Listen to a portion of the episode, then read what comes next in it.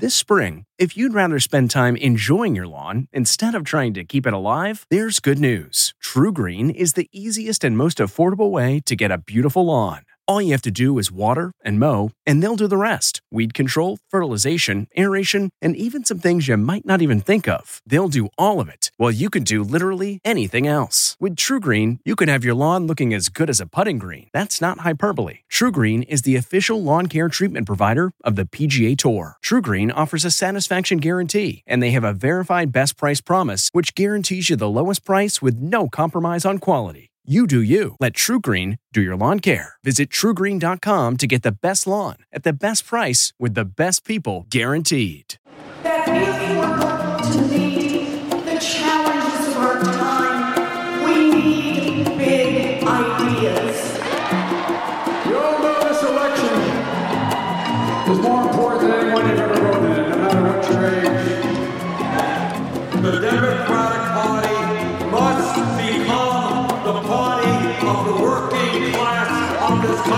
country. Are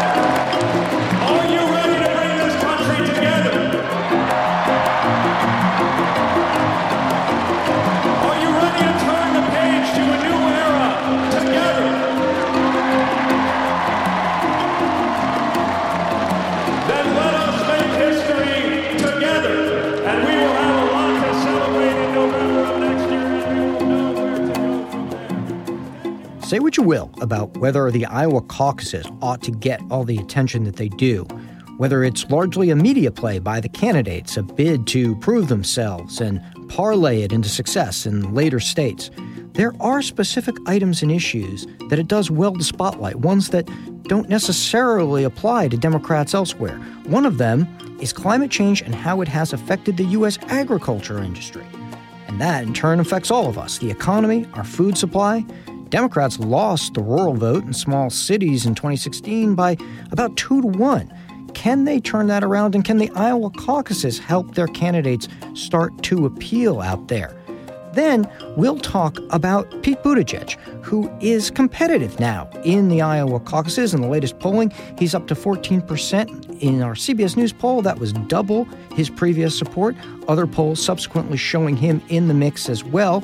Iowa traditionally a place where perhaps a lesser known national figure can make gains. Can he compete with the Biden and Warren and Sanders campaigns? And how does he do it? We'll talk about that. We'll get reports from the field with CBS News political reporter Adam Brewster. All of that coming up. I am Anthony Salvanto, and this is Where Did You Get This Number?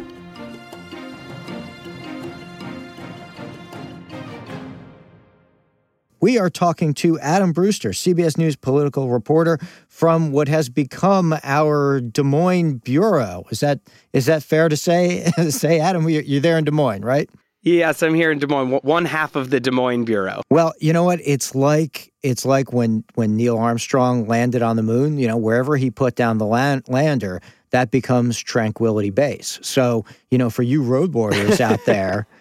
wherever you set that, wherever you set down, wherever you call in from, there's there's a Des Moines bureau. There's there's an Iowa bureau. Uh, no, I'm I'm I'm really delighted to have you join. Let, let me start off by talking about climate change and agriculture there in Iowa. You have what I found to be a really interesting piece up on CBSNews.com today where you went out and you talked to some farmers, those involved in agriculture there in Iowa. Can you unpack that a little bit and tell us tell us what you found? Yeah, so this is a movement that has kind of picked up steam in in the Democratic caucuses this cycle, and essentially in Iowa, you hear a lot of talk about the impact uh, flooding and historically wet weather has had on farmers uh, across the country. It's cost them about $7 billion in lost revenue, according to uh, an Iowa State professor. And there have been some people here in Iowa, some climate activists and farmers, who have said, well, farming and agriculture accounts for about 9% of U.S. greenhouse gas emissions. And there are practices that farmers know how to do that can help improve their carbon footprint and, and help get agriculture to a carbon neutral state uh, and be part of the solution to climate change. Another interesting part of your piece was to me the way in which there's a difference between people who, with all good meaning, feel like they're saying we need to do something about climate change, but where the rubber meets the road. Among the farmers that you talk to, they're talking about not only how it's complicated, but how they also might be bearing risk if they take steps to try to mitig- mitigate emissions or help the environment. Can you describe a little bit of the detail of what they mean by bearing risk in order to do these things? So, what that risk comes in is they are putting some type of investment in, in a monetary and time investment, and aren't necessarily seeing an immediate return on that from a monetary standpoint. So, one of the practices that they advocate for is planting more cover crops in the winter. Now, according to the EPA and a branch of the U.S. Department of Agriculture, for every 20 million acres of cover crops planted, which is about 5% of U.S. cropland, that can soak up enough carbon dioxide equivalent to offset emissions from about 13, almost 13 million, million passenger vehicles. Now, what do I mean by cover crops? These are crops that are planted sometimes in the winter rather than just leaving the soil bare. So that can be something like a cereal rye or oats. Why don't all farmers do this? Well, part of that is, as I said, because of cost. The seed can cost about $30 an acre and the farmers have to go in and plant it and then they have to take it back out of their soil before they can put in their commodity crop what they make money off of. In Iowa for many farmers that is corn and soybeans. So they it costs the farmers again on the back end to kill it in the spring if they were to wait for it to mature to harvest which they don't really have anywhere to sell these crops. Also in the end farmers say you know after about 10 years you'll see this payoff but not farmers right now are squeezed, not just from trade, but things like ethanol. And of course, as I mentioned uh, earlier, just the historically wet weather has damaged farm revenue. So every penny they spend is something that they have to know that they can see an investment on. And so providing some of these incentives and payments for these environmental practices, the idea is you can get more farmers involved in fighting climate change. That's that is fascinating. Adam, let me ask you on the political side of things, are you seeing any of the candidates in particular go out and try to win over those in farming, those in agriculture, those in rural areas of Iowa? I think you're seeing a lot more of them spend time in rural Iowa. We were at uh, I was at a forum last week, I should say, with former uh, Iowa governor and U.S. Agri- uh, uh, Agriculture Secretary Tom Vilsack, as well as a few other prominent Iowans talking about rural voting. And they said they've seen more attention on rural Iowa than they have in years past.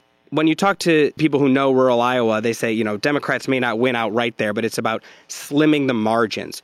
I think former Vice President Joe Biden's campaign thinks there are a lot of moderates out in rural America that they can target. Senator Elizabeth Warren has a rural political coordinator who's out there, and that team has covered the state, knocking doors out there. Senator Bernie Sanders' campaign has people all over. Mayor Pete Buttigieg has offices, uh, more than 20 offices spread across the state. state excuse me.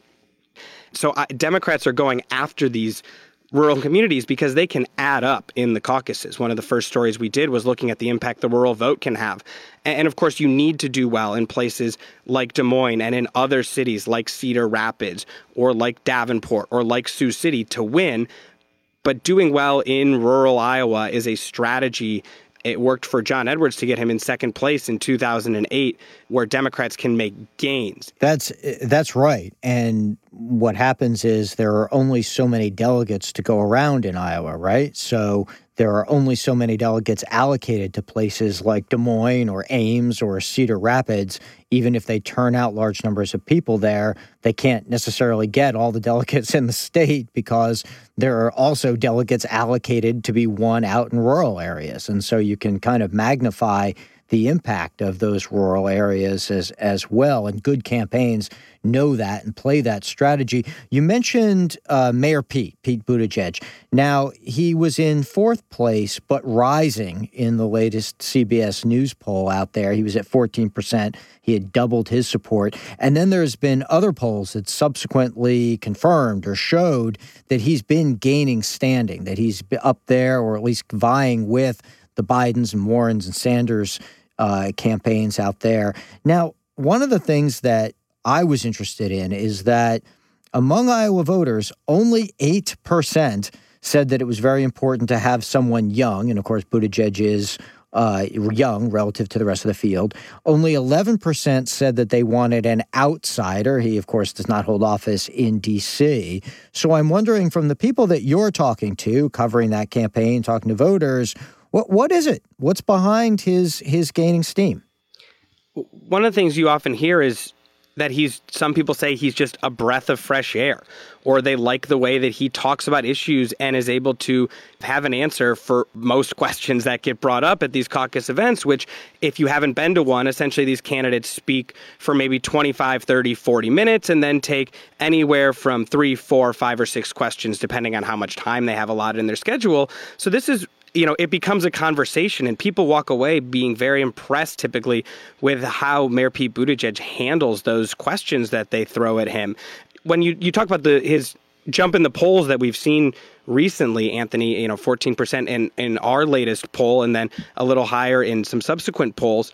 It's something that we, you know, have been expecting for several months. He draws, has drawn large crowds here for months consistently. I remember going to Shenandoah, Iowa, back in late July on a Saturday night. Um, and as I was walking in, I, I happened to hear people from the town who were just going saying, I don't remember the last time I saw this many cars in Page County, Iowa, where it was being held. Or when I was in Davenport with him about six weeks ago, I parked a few blocks from a college where he was holding an event. And a postal worker asked me what's going on at the college, and I said, "Oh, you know, Pete Buttigieg is speaking over there." And she said, "I have never seen the streets like this before." So there has been lots of interest in him. So we've kind of started to see the polls catch up to that interest, and maybe it's now people starting to you know put him up near the top as opposed to just being interested in him because in Iowa as much as it is important to be a first choice everybody has lists of who's their second third fourth and fifth choices uh, Adam, let me talk to you a little bit about something that I've seen in his speeches, Buttigieg brings up as well as other candidates, and that is faith. Is that something that's resonating? Is that something that you see the candidates talking more about? And if so, is it something that seems to be helping them?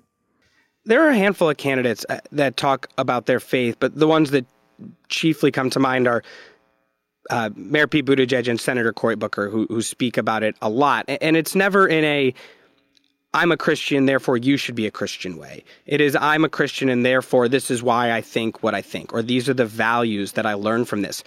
And Iowa's a heavily Christian state. And there are people here, Democrats here, who I've heard say we have felt forgotten. Mayor Pete Buttigieg likes to say, you know, God doesn't belong to a political party. And that resonates with people here who have been longing, you know, for a Democrat to speak that way. And, you know, a, in an article I wrote in July, I mentioned uh, the Iowa state auditor here who flipped that seat last year. The state auditor race is obviously not something that always draws tons and tons of fanfare, but his part of his message was faith and he says people come up to him all the time and say thank you for talking about this this is important for me so we've heard candidates talk about it and and that's part of the reason why some of these, you know, especially when they get out in rural areas, we've talked to county chairs in rural areas who say that candidates uh, like Pete Buttigieg and Cory Booker get good receptions when they go out there. Now, whether that means people are necessarily committed to them, they are at least happy to hear that message and happy to hear Democrats speaking about that. Adam, we're going to take a short break here. And on the other side of it, we're going to talk about taxes and health care. The Angie's list you know and trust is now Angie, and we're so much more than just a list. We still connect you with top local pros and show you ratings and reviews, but now we also let you compare upfront prices on hundreds of projects and book a service instantly. We can even handle the rest of your project from start to finish. So remember, Angie's list is now Angie, and we're here to get your job done right. Get started at Angie.com. That's A N G I, or download the app today. Medicare for all. Do you think there's been any truth in advertising on that? It's going to raise taxes on middle class people, not just wealthy people. You're talking about Elizabeth Warren. Well, I'm not only talking about even Bernie acknowledges you got to raise taxes. It doesn't raise taxes on anybody but billionaires. And you know what? The billionaires can afford it, and I don't call them middle class. So, billionaire, that's where it worked. Anyone under a million dollars net worth. That's right, it's not paying a penny more. That's exactly right. Plenty of back and forth on the trail, Adam, uh, especially now between Elizabeth Warren, Joe Biden, talking about competing visions for what to do about health care.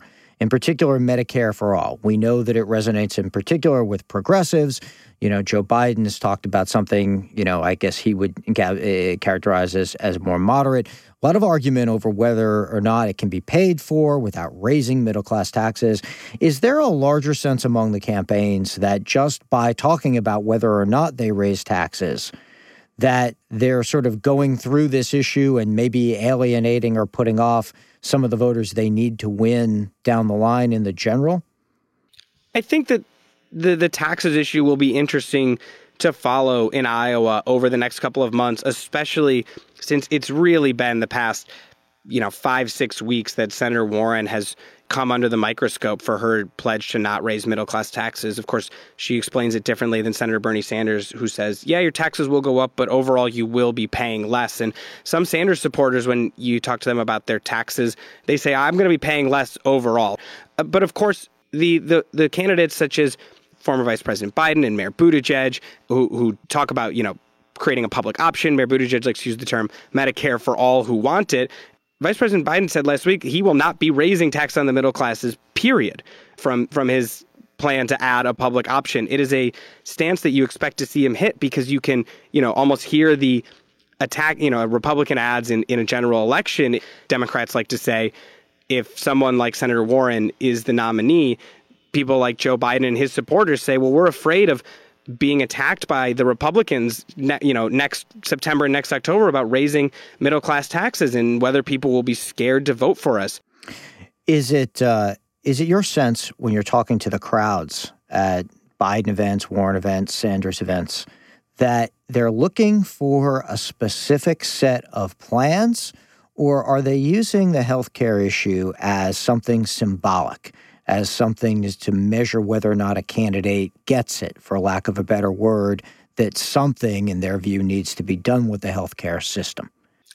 I think that the people who, when you go to Senator Warren and Senator Sanders events, they think something drastic needs to be done with healthcare. Now, interestingly enough, I've run across a decent amount of Senator Warren supporters over the summer who say, you know, their first choice might be actually a public option that keeps private insurance in place, and they tend to just like Senator Warren enough that they feel comfortable enough with, you know, her Medicare for all plan as a policy as a that eliminates private insurance that they still support her. But they feel that some candidates don't the supporters of Senator Sanders and Senator Warren, you know, who who are full believers in, you know, a single payer, no private insurance, government run healthcare plan, don't believe that that it goes far enough. And I've heard some people question about you know whether it would be you know create like a tiered system where their private insurance might be better than the public option. Now those who support you know people like Senator Biden or or, or you know Mayor Buttigieg, they are all for. They do not want to get rid of that public private option. Iowa is interestingly enough, private insurance is a huge industry in the state. So when I've gone around and asked people, I would say a little more than half have probably said that they prefer a public option leaving private insurance in place. Um, the Des Moines Register in a September poll basically showed about 40% of people said that they're comfortable with a completely government run system that eliminates private insurance. Another 28% said they were comfortable with it, but they think it's bad policy. And a lot of people who I talk to, about half people I talk to who do not support a fully government run system, say they're just afraid of the politics of it. And I've talked to some doctors and nurses and some retired doctors and nurses who say they don't worry about care or quality of care going down. They're just worried about whether if it's a losing political issue. And that comes back to what we've seen from the start of this campaign, where Democrats are really focused on electability. Now, that means gaming out what other people may think. And certainly they hear plenty of polls and hear about maybe the broader electorate may or may not support a plan like this, but that's where they're trying to game out whether or not somebody's plans might have broader appeal. It's quite a bank shot in American politics to do things like that but it certainly seems to be the dynamic now. Adam, let me ask you last question by uh, by way of telling us where you're headed next. What should be what should we be watching for, and what should the political junkies who are watching Iowa so closely be keeping an eye on over the next week?